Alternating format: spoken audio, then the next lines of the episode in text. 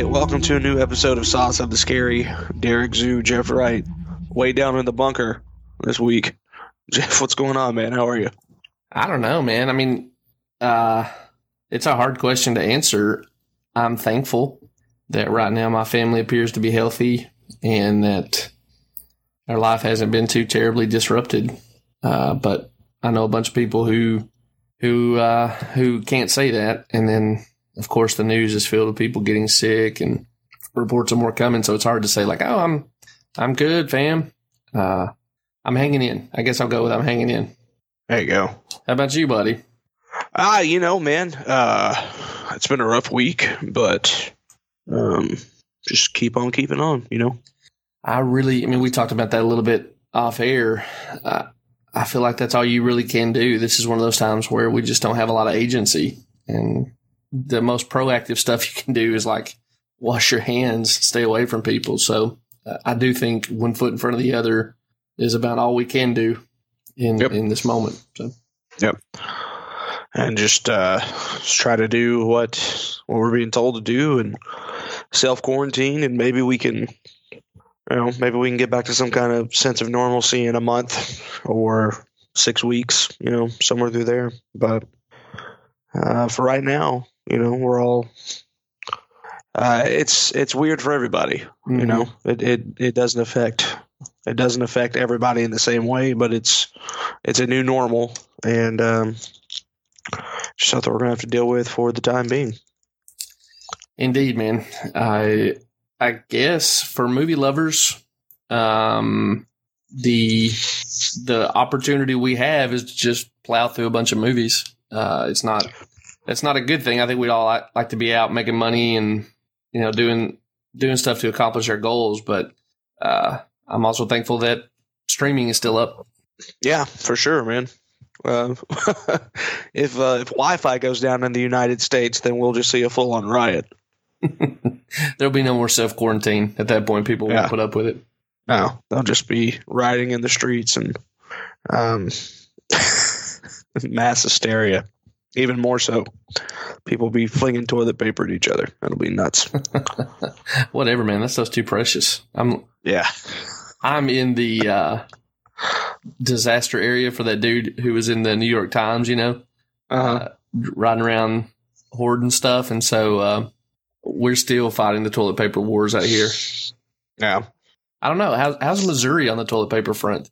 Uh, it's the same way. Oh, is it? Yeah. Yeah, dude, I went to Walgreens yesterday just because it's the closest, like quote unquote, store, you know, to uh, my apartment, and uh, just just to see, I, uh, I I went and looked, and it was a ghost town in the toilet paper aisle, and I just started laughing. Yeah. And I probably I probably look like a maniacal madman laughing in the middle of a. In the middle of a Walgreens, looking at this empty toilet paper aisle, but I just thought it was hysterical that that they had even gotten the toilet paper from Walgreens. Yeah. Yeah. Um, we, we were, uh, we were in New Orleans when society fell apart. And, uh, on the way home, we stopped in Hixson, Tennessee. I know you're familiar with Hixson. Mm-hmm. the Aldi there had copious quantities of toilet paper, and that's the only that's the only place that I've seen that had any. Hmm. Uh, I'm sure. I'm sure by by the time we're recording this, the the toilet paper has left the building, but it was there for a sweet, sweet moment like Monday. Yeah. yeah. And if there is any still left, then the listeners in Hixson are going to go take care of it real quick. Yeah, for sure.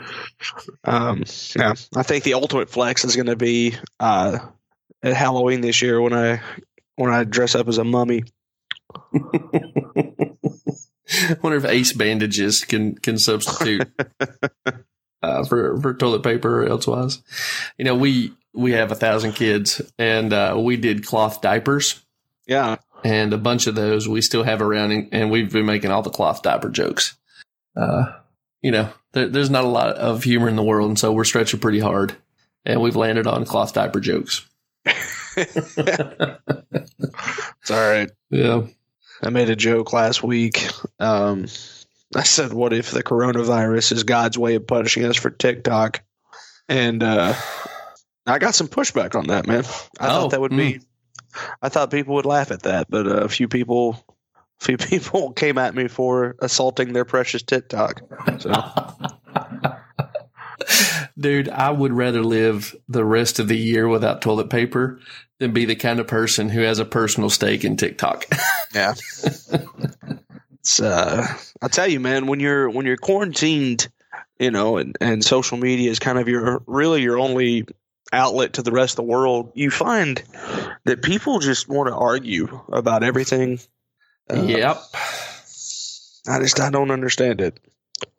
But so again, something we talked about a few minutes ago, but just to bring our listeners in since we hadn't hit record yet, um, Christy and I were celebrating our anniversary in New Orleans when society fell apart, and um, you know we we played it smart, but that's an area that was pretty heavily hit with cases. We were there just after Mardi Gras, and one of the earliest cases that uh, was documented, at least as far as I've been able to tell, was someone who got it while they were at Mardi Gras.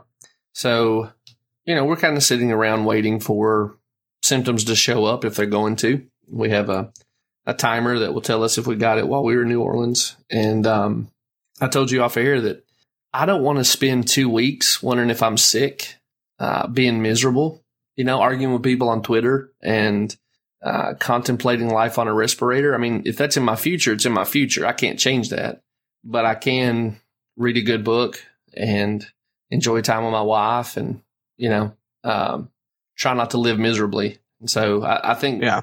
Social media hiatus is a pretty good plan for the corona quarantine. Yeah, it is. I've uh, I've had to limit my time on it because it, it is infuriating. Mm-hmm.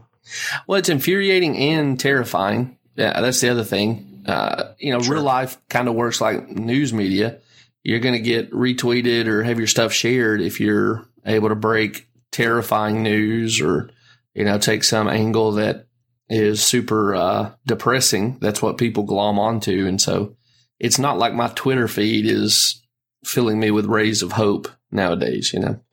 Yeah, for sure. For sure. Anyway, let's uh let's get off all this depressing stuff. Let's talk about uh let's talk about a crazy movie. Yeah. So, listener, just to catch you up, Hollywood shut down, so there are no trailers. Uh, I don't mean to be lighthearted about what we're facing, but the lack of movie trailers is maybe the best thing Hollywood's given me in years. and uh, we decided that the horror reporter is just watching the news, and so you can do that without us. Uh, anything I'm missing on that one, Mister Zoo?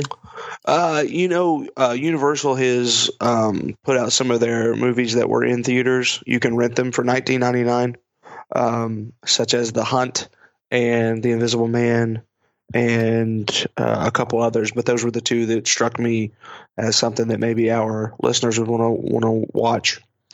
Uh, they came out today, and I think if you rent them, you have a thirty day period to watch them and they're good for 48 hours. So if you're looking for, you know, content that you wish that you had been able to see in the theaters and you didn't get a chance to, um, Jeff and I would both highly recommend you watching The Invisible Man. I yeah. did not, I did not get to see The Hunt. Um, but I also don't think I'm going to pay twenty dollars to rent it either. yeah, man, we're on the same wavelength. Like, I almost think I, if that were fifteen, I'd be more inclined. If it were twelve, yeah. I'd be pretty inclined, but yeah. 20 bucks is still too much of a premium for me. Yeah. I'm happy to pay a little over theater price. Right. But not 20 bucks. Yeah. And, uh, you know, I know that, oh, excuse me, uh, I know that people will probably be like, well, you're going to spend that much in a movie theater. And, and, and that's true. Um, I would, I would pay $20 for a quiet place too. Yeah. I would do that if, too. If they wanted to release that but I'm not gonna I'm not gonna do it for the hunt. But I think that there were a couple other things um, that Universal released early that you can check out as well. Um, I also know that Disney uh, put out a thing saying that their new movie Onward that just came out a couple weeks ago, um, it is also going to be uh, uh, it is also going to be able to be watched digitally, and then I think they're putting it on Disney Plus in two weeks. Mm-hmm. So, yeah, I read that too. I mean, good on them. Um, Yeah. I'm assuming that part of the financial calculus is we're not going to make this back in the theater, so we might as well try to get some new subscribers. But either way, I'm I'm I'm glad for new content. Uh, I don't want to spend my uh, my quarantine only watching movies, uh, but I do want to spend some of the time watching movies and shows, and it's nice to Sure. have that stuff available. Yeah. The For sure. the saw something scary. Excuse me. Um, I'm having uh, mental issues even more pronounced than normal. The scary stories to tell in the dark documentary is apparently free to stream on Tubi now as well. Oh, cool. And I never got around to watching it, and so I'm planning to, I guess, download the Tubi app and give that thing a check out. Yeah. That's good to know. Well, uh, yeah, let's talk about a crazy movie. I'm going to make a joke here, Derek, that I think like five people listening to this is going to get. Okay. Okay. This is the most horrifying episode of Homestead Rescue I've ever seen. oh, uh, sorry about that. That's Although, okay. who doesn't need more Phil Collins in their life? for sure, man, I'm all about some Phil Collins. Listen to him. Uh, listen to him a couple times on the old road trip I just got done taking. Nice. Um, well done there. Yeah. So we're we're talking about the color out of space today. Uh, I'm just gonna let Jeff take this one because everything I say is gonna be negative, probably. Really? Oh man. Well, yeah. Uh, I will. I will tell you that I enjoyed this movie more than I thought I would. I I know that the creative people, other than Cage, aren't the same, but I can't help but compare this to Mandy. Did, Mhm. did you see Mandy last year? I can't remember. Uh, I finally got around to watching it. Yeah. So for just a second, can we talk about Mandy? What do you think about Mandy? Ah, man, I just I don't think I, I just I'm not a Nick Cage fan. Yeah, that's fair. Um, and I just I find it difficult to watch his movies. Um, now, with that being said, I loved Spider-Man Into the Spider-Verse, right? yeah, And I thought he did a I thought he did a great job with that, but um, yeah, he's just he's somebody that I I I have to have in spurts, and this was Uh, the wrong spurt. yeah, it really was. Well, let's I talk was about I was a lot more excited about watching this movie two weeks ago. sure, sure. Uh, I, I think that's entirely reasonable. Um, so I think I have mentioned that Ford versus Ferrari gave my sons the racing bug, and so we're watching a ton of different motorsport stuff. Have we Mhm. talked about that? Mhm. Well, of course, Ford versus Ferrari involves Carroll Shelby, and so eventually I was like, you know what movie they need to see? They need to see Gone in sixty seconds. Yeah. And so I dusted that thing off. There's one, uh, there's one section of that movie they can't see, but it really doesn't, you know, change the narrative arc of the movie. So we fast forwarded through it. They love it. They're over the moons. And I thought, like, I like Nick Cage and Gone in 60 Seconds. Where did that guy go?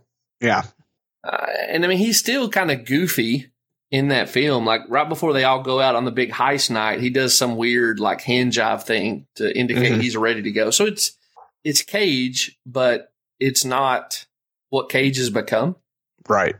Uh, and this, of course, uh, ties into my trip. I, uh, I'm sure a bunch of our listeners will know, but so we were in New Orleans, and I've been wanting to take my wife for years. I had been in, in a uh, on a conference several years ago, and I was like, man, my, as much as my wife and I love history and good food, this is a city we've got to get together in. So we we did that. We we went to New Orleans after a funeral, and uh, you know, Nick Cage has a pretty big footprint in the city.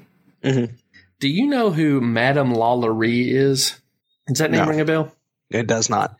So, i- anybody who knows anything about New Orleans or like historic crime will probably that'll probably ring a bell, even if they don't know where it comes from. Some people are like, "Oh yeah, for sure, I know who she is." She was, uh, I want to say, an eight, uh, just at the turn of the uh, 17th century into the 18th century, or sorry, 18 and the 19th. Um, she was a very wealthy New Orleans woman who was a slave owner and chained up a bunch of slaves in her attic and kind of tortured them. Mm. And so she's she's this historical sadist and just an awful person. And yeah, there's podcasts out there. Uh, stuff you missed in history class did a good episode on her. Well, her her home is still standing in the French Quarter in New Orleans, and we went to see it while we were down there. And Nick Cage had bought it uh, back in the day, and so the the deal is the house has been considered cursed for forever. You know, this stuff happened. Mm-hmm. The slave stuff happened super long time ago. The house is considered cursed. It's supposed to be the most haunted house in New Orleans. All this stuff. Well, Nick Cage buys it, and that's about the time everything fell apart in his life. And huh. so one of the tour guides down there was like, "Yeah, we, you know, this house is straight up cursed." And Exhibit A is Nicolas Cage. He bought the house. He went broke. He was arrested for, uh, you know, public drunkenness. Like, if you want to know what screwed up about the LaLaurie house, just follow Nick Nick Cage's purchasing of it, and eventually the home was uh, seized because of Cage's tax woes. Mm-hmm. And apparently, some wealthy family in Texas has it now, and they keep it uh, closed off except for like two weeks out of the year when they personally visit and stay there. Wow. Uh, I mean, the other Nick Cage factoid is I saw the tomb that he's going to be buried in in New Orleans. Uh, And would you you want to guess what his tomb looks like? Oh man, uh, the Ark of the Covenant. Yeah, see, you're you're right there on it. It's a big uh, pyramid, and it's got some Latin phrase. Everything from one. It, it basically looks like a prop from National Treasure.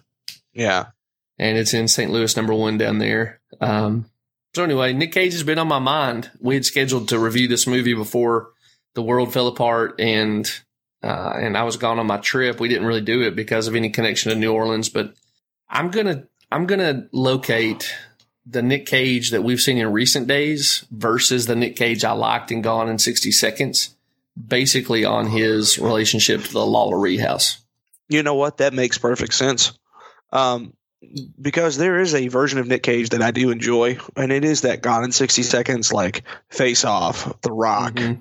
um, that Nicolas Cage that um, as a child, as a teenager and stuff, I, I really did enjoy. But from what man after National Treasure on has been a lot of like, what are you doing? Yeah, type moments. And for me, this movie is him at his like at its hammiest. And I, you know what? I'm going to backtrack. I'm not going to say that this movie is all negative, but uh, everything that I'm going to say about Nicolas Cage is is probably going to be negative. Uh, I just I just thought he was the worst part of this movie. Yeah, I mean, there's a, there's a good cast here. They they got some real talent to work on this thing. Yeah, they did. They did. Uh, it it surprised me the level of talent that they got for this one. Me too. And I thought I mean, I think everybody else kind of handles their business. Now, I don't know what the direction was like here. I don't know if they were telling Cage, "Hey, man, turn it up." Kind of the was.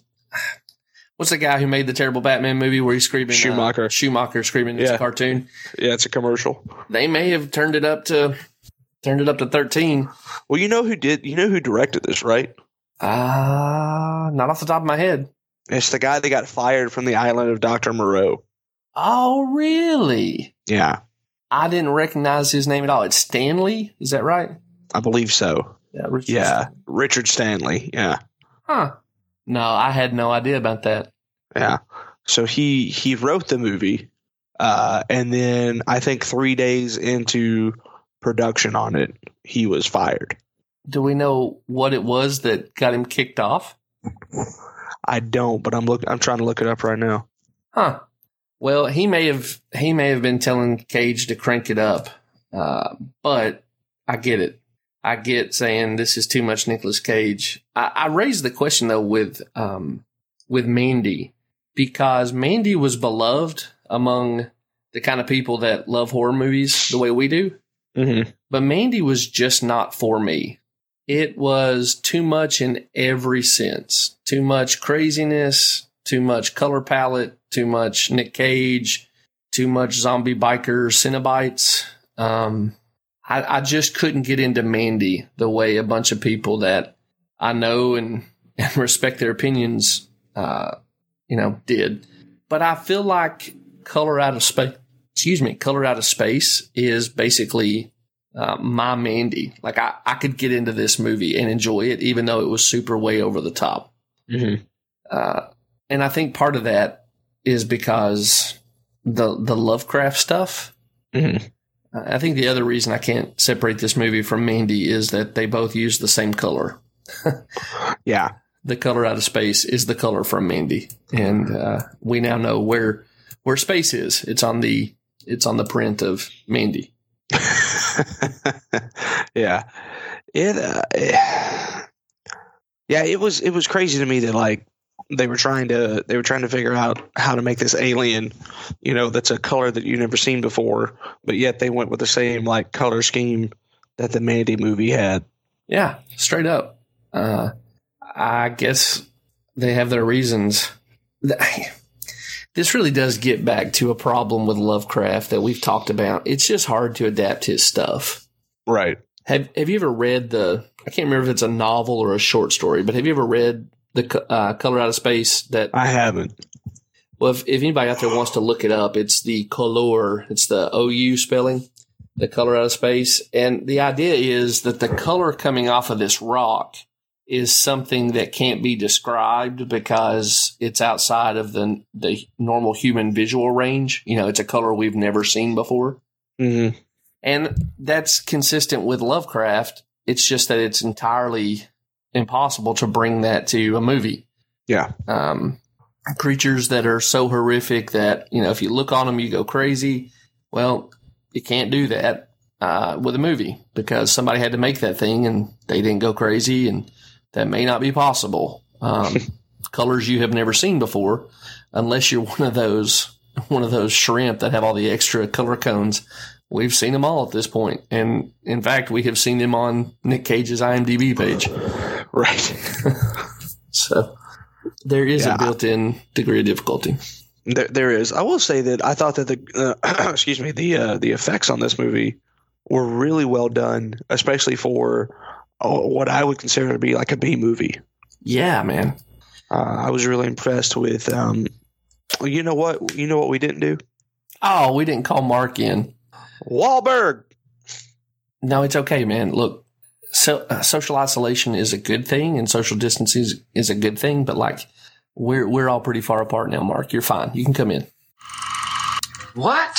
No. Spoiler alert. You're in the bunker now, Mark. Everything's fine. So This is something scary. Cloverfield. yeah, just call me John Goodman. Um, yeah. So I, I thought that that um, with the with the way that they they had to they had to combine the mother and the and the son, which is uh, the most horrendous part of this entire movie. Um, the way that they did that, I mean, it looked. Uh, only in a horror movie can you say something like this and it makes sense, but it looked really good. yeah, for sure.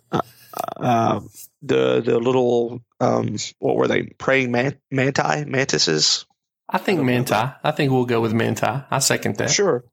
Uh, the praying manti, you know, they look good, and and the color scheme uh, again is is a very beautiful um, color scheme, even though it is borrowed from from Mandy. So uh, it is a very visually stunning movie.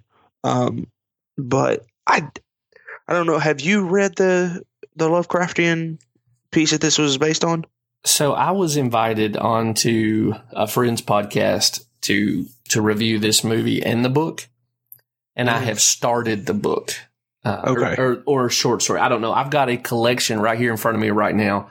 This huge brick book of Lovecraft tales, and it's in there. I don't know if it was originally published as like a novella or a short story or what, but anyway, it's here in front of me on the page. So I've started it. Okay. I, I just didn't know if you could if you could tell our listeners like how true to the to the story that this is. Now obviously they've modernized it, you know, um, with uh, cell phones and and uh, and things like that. But I I just didn't know if like the meat of it was still the same. Yeah. The meat of it being a good, uh, a good, I don't know, what's that euphemism for the way these Mhm. things are combining? Yeah. Uh, this is a pretty faithful updating of the story.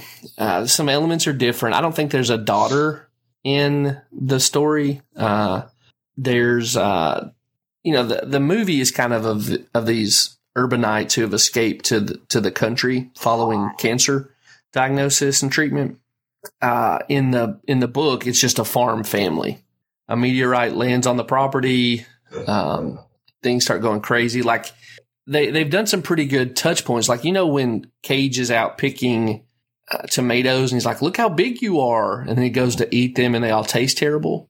Mm-hmm. Well, like that guy in the story, the guy's crops come in super early and super abundantly, but nobody can eat them because they taste awful. Mm-hmm. And so it's a difference of scale, but like they they kept the thread. Yeah. There was there's also the wife is changed and the youngest son is changed and they get locked in the attic, but they're locked in different uh, different attic spaces. And at no point is the non-existent daughter, at least as far as I've seen, uh, pitched in there for the you know the the amalgamation to attack. Yeah. But a lot of this other stuff is happening: physical deformity, mutation, strange creatures. A lot of that's happening. Do you think that do you think that Stanley put um, the wife having cancer as sort of an homage to Lovecraft, who died from I think it was intestinal cancer? Yeah, I think that's entirely possible. I hadn't thought of that, but that's a great theory. Um, the other thing I'll say is that, like the Natalie Portman movie from a few years ago, what the color does to people kind of looks like cancer. You know, it Mhm. takes them and changes them, but they're still they're still them. Like the cancer is you. When you get cancer, it's just something's gone terribly wrong, and like as mom and son are starting to be fused, they're still mom and son, just something has gone terribly wrong, you know? Mm-hmm. And so there's there's a couple different layers that the cancer connection can work with, which is really depressing, by the way, since we needed more of that. Right. Yeah, it was a really great movie to watch. Um, in light of everything that's going on in the world. Yeah, I I mean, um I guess I'm the kind of person who likes to grab the cactus on this front for some reason because I came back and watched Outbreak and uh you know, the night I got home from New Orleans. I guess I wanted to see how bad it could possibly get. And so anything that's not bleeding from the eyes, I'm like, okay, things are not they're not as bad as they could be. I don't know. I don't know. I, I, did appreciate, like you said, the the visuals on this movie. Mm-hmm. I know I can't remember when we most recently did, but I know we have talked about with Lovecraft. The best approach is to leave stuff to the imagination. And I really thought they were going to do that early on in this movie. You know, the kids stumble in to the barn and they see the alpacas and we get like, okay, there's no fur and they're all lumpy and they've got teeth that are sharp now, but they don't linger there and show us all of it. And I thought, okay, they're just not going to they're not going to put that stuff in front of us directly, and that's not a bad choice. But then later you see the amalgam alpaca, Yeah. and it worked better than I thought it would. Yeah. I also I also uh, appreciated the dark humor that Cage brought with the alpaca stuff. Yeah. when uh, I'm not sure which one you have in mind, but when he's milking the alpaca and he says, "I've noticed when you add a bit of fennel to their diet, it really impl- improves the quality." And he like takes a drink and offers it to the guy. Yeah. Uh, I thought that was pretty funny too. Yeah. Uh, it, it got a little too long in the tooth, but it it just it was really I don't know. There's something about Nick Cage just being like alpacas that Yeah, The- another one where he's like, "Those are alpacas." yeah Do you know how much they cost their family or whatever? It, it made me think of the Will Ferrell. Uh, I drive a Dodge Stratus. Dodge. Stratus yeah Yeah, yeah, there is some good humor in here. Look at that. We're rehabilitating Nick Cage in our own minds, even as we go Yes. along, buddy. You're becoming a horror uncle. See what these dark times have done to you? you and I have melded into some kind of weird All right. weird alpaca um anyway go ahead Uh, spit, spit swear right now that we won't attack anybody as our amalgamated form. Yeah. Uh, and then, yeah, the, the mom monster that eventually attacks Lavinia, uh, they showed more than I expected, hmm but what they showed really worked. I thought the creature design was really good. Yeah. In in all honesty, it made me think of the thing from Carpenter, particularly the amalgamated alpaca. Mm-hmm. I don't know who the special effects guy was on this, but I thought it was shades of the thing, and that that's a high compliment in my book. Yeah, for sure. Um, what did you think of uh, Joely Richardson, uh, Madeleine Arthur, um, Julian. Hilliard? Oh yeah, It was good to see. Uh, it was good to see him in something else. for sure. That's what I'm. I mean, like, there's real talent here, and they all do pretty well. Yeah. Uh, and I, I don't know. It makes me wonder. Either Nick Cage is the problem because everybody else did very competently in their roles. I never really felt anybody was overacting. Lavinia was a little too angsty teenage girl, you know, but Yeah. uh, that's a small criticism. Uh, and then and then over here by himself is Nick Cage doing over the top stuff. I, again, I don't know if that's Nick Cage or that's director, but if you look at Group A, which is everybody else in the cast, I feel like this is well above the, as you said, well above the B movie standard. Mhm. Uh, now there was a lot of talent there too, but they also didn't treat it like a joke, and I, I appreciated that. Yeah, yeah, uh, I agree that the the teenage daughter seemed like she she was the only person that was matching Nicolas Cage's energy. Yeah, Um, when he would go zero to hundred, she would do the same thing. yeah, Uh, and a lot of the, a lot of the times it was um, ridiculous in its nature. sure. Uh, I I was disappointed that we didn't get to know uh, Ward better. Hmm. Um, and you know his name was a tribute to Lovecraft. Oh no, I did not.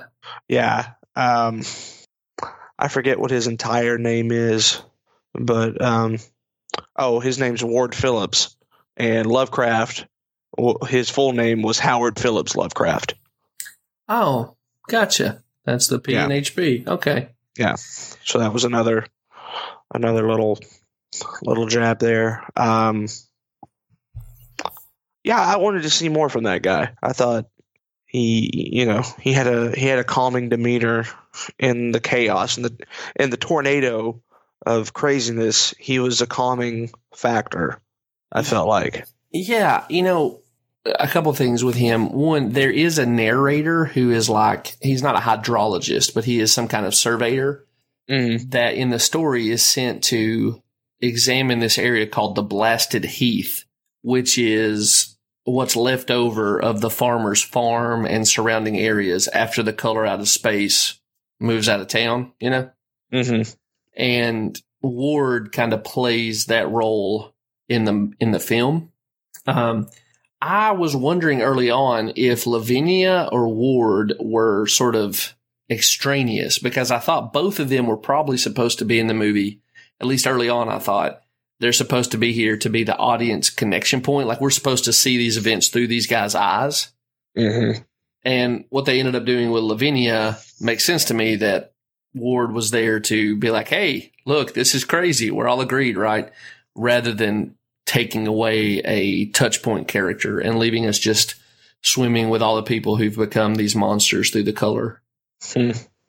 So, um, here's an interesting piece of trivia. Uh, Richard Stanley and Swedish filmmaker Heinrich Moyer uh, apparently performed a ritual to the Lovecraftian god Yog A Thoth. S- Sothoth. Yeah. Uh, while they were in the woods trying to get the film made. Oh my.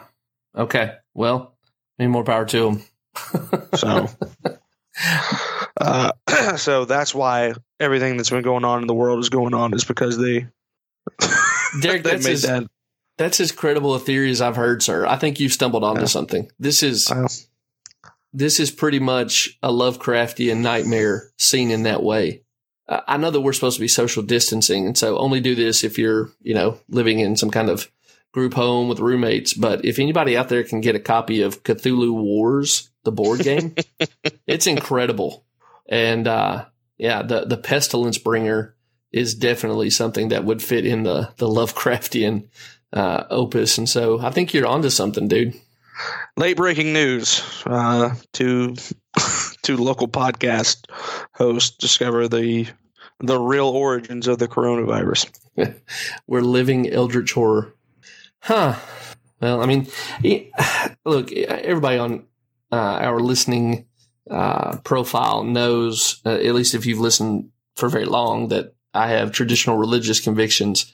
But I mean, if you're going to go out and make a Lovecraftian horror movie and you don't have religious convictions, I can think of less cool things to do than do some kind of ritual to uh, uh, Lovecraftian eldritch god. Sure. Yeah, absolutely. Don't get me wrong. I'm not. I'm not saying it's going to be spiritually profitable. I'm just saying I've heard of crazier, worse times to uh, kill some time with. You know. Don't get me wrong. I ain't for it. Yeah, that's that's well said. That's pretty much basically what I sound like. I'm again it. Uh, let me put my overalls on real quick. New listeners are like, "You're not wearing overalls already." We've heard you talk. We thought you were born in them. Whatever. Next, you're going to tell us you're not chewing on a piece of uh, wheat. Oh no, I'm totally doing that for sure. Yeah, there we go. That, that's twenty four seven, baby. It's like my cigar. Uh, oh, what else, man? I mean, Cheech. I mean, sorry, Cheech. Chong. Yeah, Chong. Chong. Tommy Chong is in there. Uh, it's good to see him again, man. Yeah, I, I enjoyed I enjoyed Tommy Chong in this, and uh, as they were walking to what's his name, Ezra, Mm-hmm. is that right? As they're walking to Ezra's house, and you hear Ch- Tommy Chong's voice, I went, "Of course, it's Tommy Chong." Yeah, he makes so much sense to this movie. I think Yeah. he's basically in this so that we get the visual of desiccated Tommy Chong becoming the color out of space. Yes. And I'm I'm glad they made the choice. I mean, that's not a criticism. Yeah, no, he he was perfect. You know, the more that we're talking about this, Jeff, the more I realize that this is kind of Nick Cage in his element. Oh yeah, I, I mean not to not to be like I got there earlier, but like this is the crazy Nick Cage movie that I like. I feel like this is specifically the kind of late stage Nick Cage movie that I can enjoy. Yeah. Mandy was way off the reservation. I feel like this is like 15 steps back towards sanity, and that's exactly where I'm comfortable with Nick Cage. Yeah. By the Yeah, way, I, I, I, uh, I don't feel like that it's 15 steps towards sanity. I feel like it's actually the other way, but I feel like that for Nick Cage, it's sanity. Does that make sense? Yeah. Well, my 15 steps towards sanity is in comparison to Mandy.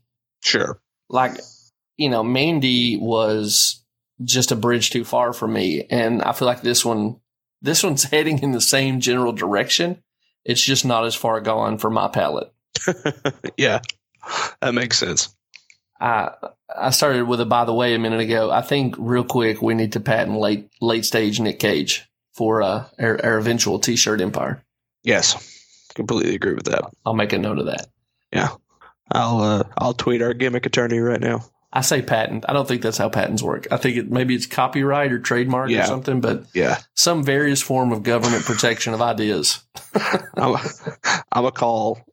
I'm a call uh, Ben Franklin and uh, get him to patent that for us real quick. Good deal. Good deal. Thank you. Yeah, man, I don't know anything other than just the the question of whether or not this was scary. Uh, I never found myself like truly frightened, Mm-hmm. except for when the mom creature bum rushes Lavinia and we see her face, and I didn't know if it was going to bite her or not. Yeah. Um, but again, with Lovecraft movies being super hard to adapt and being a real niche kind of horror, I mean, this is like number two behind the mist as the best Lovecraftian horror thing I've ever seen. Sure. So I want to give it, I want to give it as much credit as I can. Yeah. Uh, anything else that was scary in the movie that I don't know that I'm overlooking? No. I mean Nick Cage's accent when he dives deeper into madness. Um, yeah. No, there's there's really not anything in this movie that's that's overly frightening. I, um, I mean, we'll get to the question in a minute, so I'm not gonna I'm not gonna go too far into it um, from there. But uh, I will say this, man, and and you tell me if I'm wrong on this or not. But I was very upset that no one survived. Oh from yeah, the family. yeah. It does kind of stink. I, I mean, I'm always the guy who's in for a happy ending, and this one definitely doesn't deliver it. But that's see, that's the thing with Lovecraftian horror. It's never going to be okay in Lovecraft. Right. And even though my preferences for story go differently, I also really appreciate people being faithful to the source material. And I think it makes it more okay for me on this one. yeah. You know, this this is what the original author did. So the the movie kind of faithfully reproduces that. Yeah. I just, I guess I'm just always going to be where I want the the white hat to triumph over the over the good or over evil. Oh, Um, I mean, man, I'm I'm totally with you. And I really thought Lavinia might be the one to do that. yeah. But as soon as she started carving on herself, I was like, nope, you're not coming out of this. Yeah. You know? Yeah. That was that was kind of the telltale sign for me too, as I thought maybe she was going to kind of maybe that was the reason why they put her in the movie, right? She was going to play the hero, Mm-hmm. and then yeah, when she started going to town on herself um, with all those markings and stuff, I was like, well, you're dead. Yep. No final girl in this one. Yeah, for sure. Uh, I'm I'm I'm out, man. I, I I mean I don't feel like this has been our best episode, but I, I, there's not there's not a ton of uh, for me there wasn't a ton of meat on the bone for this one. Um, just Nick Cage. If you if you like Nick Cage playing Nick Cage to an eleven, then you're gonna like this movie. Yeah, I think also, and, and again, as a guy who's only dabbled in Lovecraft stuff, if you like Lovecraftian horror, I think you're probably going to like this one too. If you think Lovecraft can be adapted for for visual medium. Yeah, um, I, I'll agree with that. I I, I talked to a couple of uh, friends of mine who are Lovecraft fans, and uh, both of them said that they've seen this movie and both of them loved it. Okay, So- yeah, I mean, it's gotten really great reviews. Yeah, Uh, I, the the other, you know, I started this by asking you about scary stuff. The other issue with late stage Nick Cage is that he is starting to look like Ed Gein wearing a Nick Cage mask. I don't know if he's had work done and it's gone sideways, but we could be in for for frightening days with his countenance. You know. Yeah. Uh, Well, I mean, if this is if this is the the kind of the kinds of characters that he feels comfortable playing, which seemingly this is where he's at now. This is his wheelhouse, then yeah, I think you're absolutely right. We could be we could be in for some real nut job movies. yeah, I, I don't think he has work done, but it seems like a an organic version of what Mickey Rourke did do himself. You know what I mean?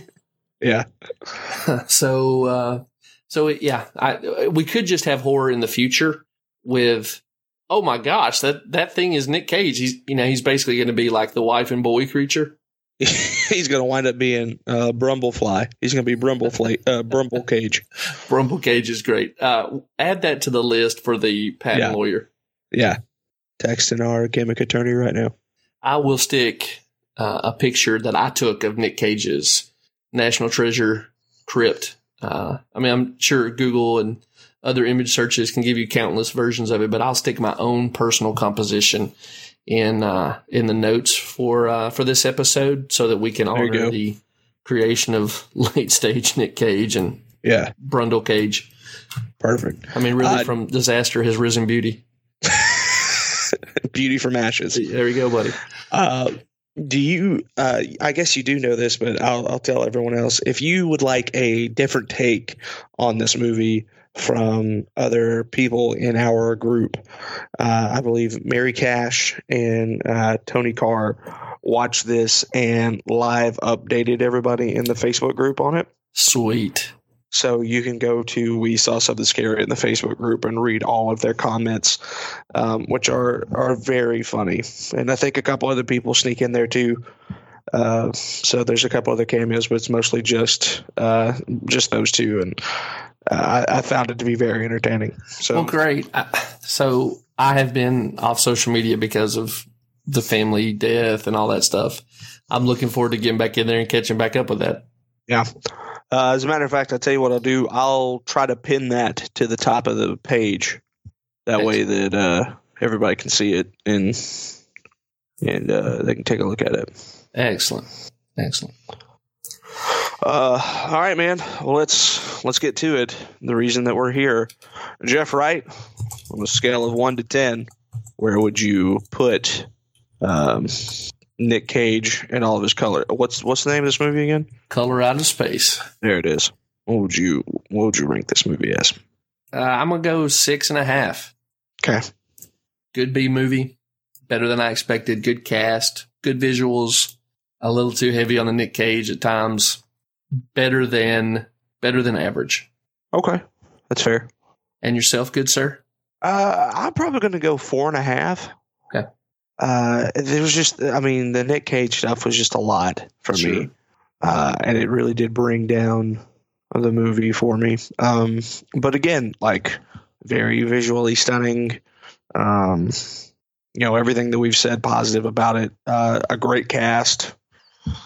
Uh, you know, just really the only thing for me is, is I, I don't think that late stage Nick Cage is my cup of tea, and so it uh, it kind of ruins the thing for me. Yeah, that's fair. But uh, on on the flip side of this, I'm not going to tell people to not watch it. yeah, You know?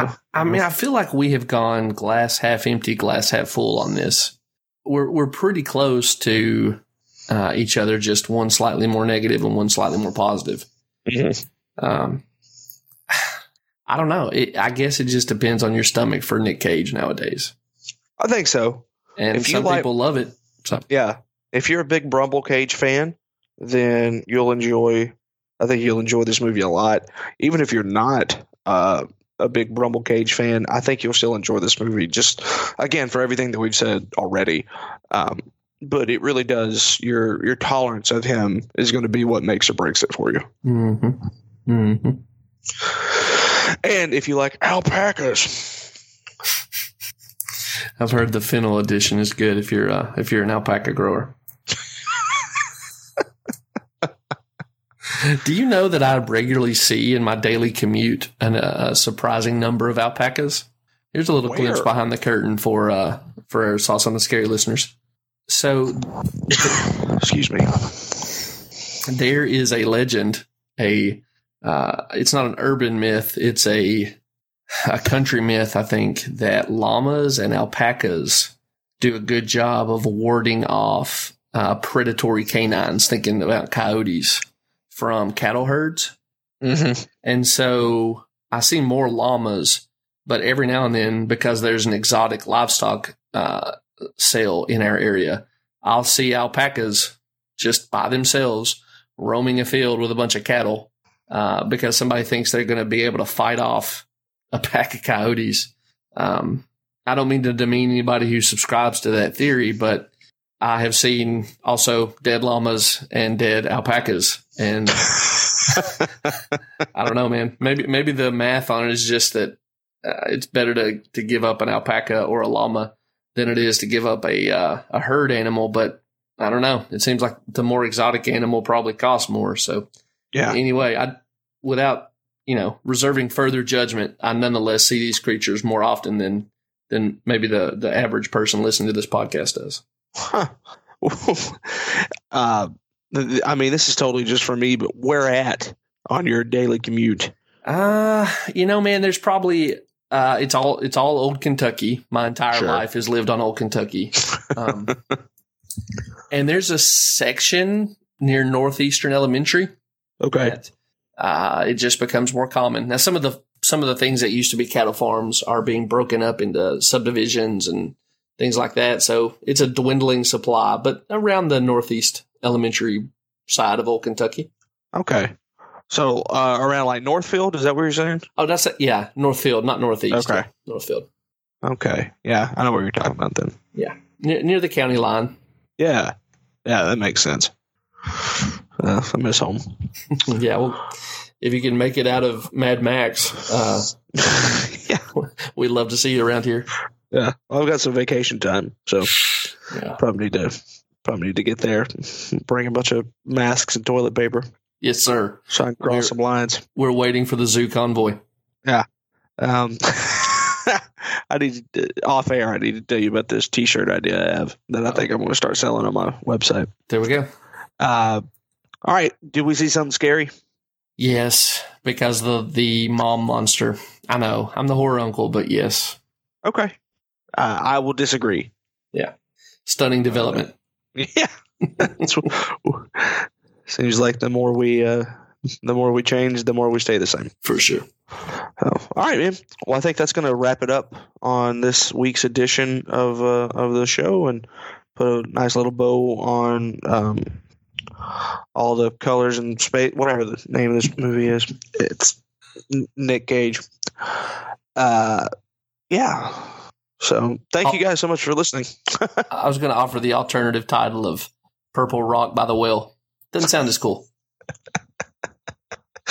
Uh, really, all you need to do is just type in alpacas, and you'll find it. But you were going to say nice things to our listeners, and I should not have interrupted. So please, sir, carry on with that good work. No, you're fine. Um, hey, we've already mentioned it several times already, but if you aren't a member of the Facebook group, We Saw Something Scary, now more than ever, it is the only reason to get on Facebook. So hop on over there, uh, join the group. Not too long after, you'll be uh, you'll be welcomed thoroughly into the fold, and then you can you can tell us what you liked or disliked about this review, or what you liked and disliked about um, the color purple, and we'll uh, would love to have you in that group. Um, also, if you could spare us a five star review on your favorite podcasting platform, that way we can get the word out more, uh, or excuse me, to more people uh, about the podcast.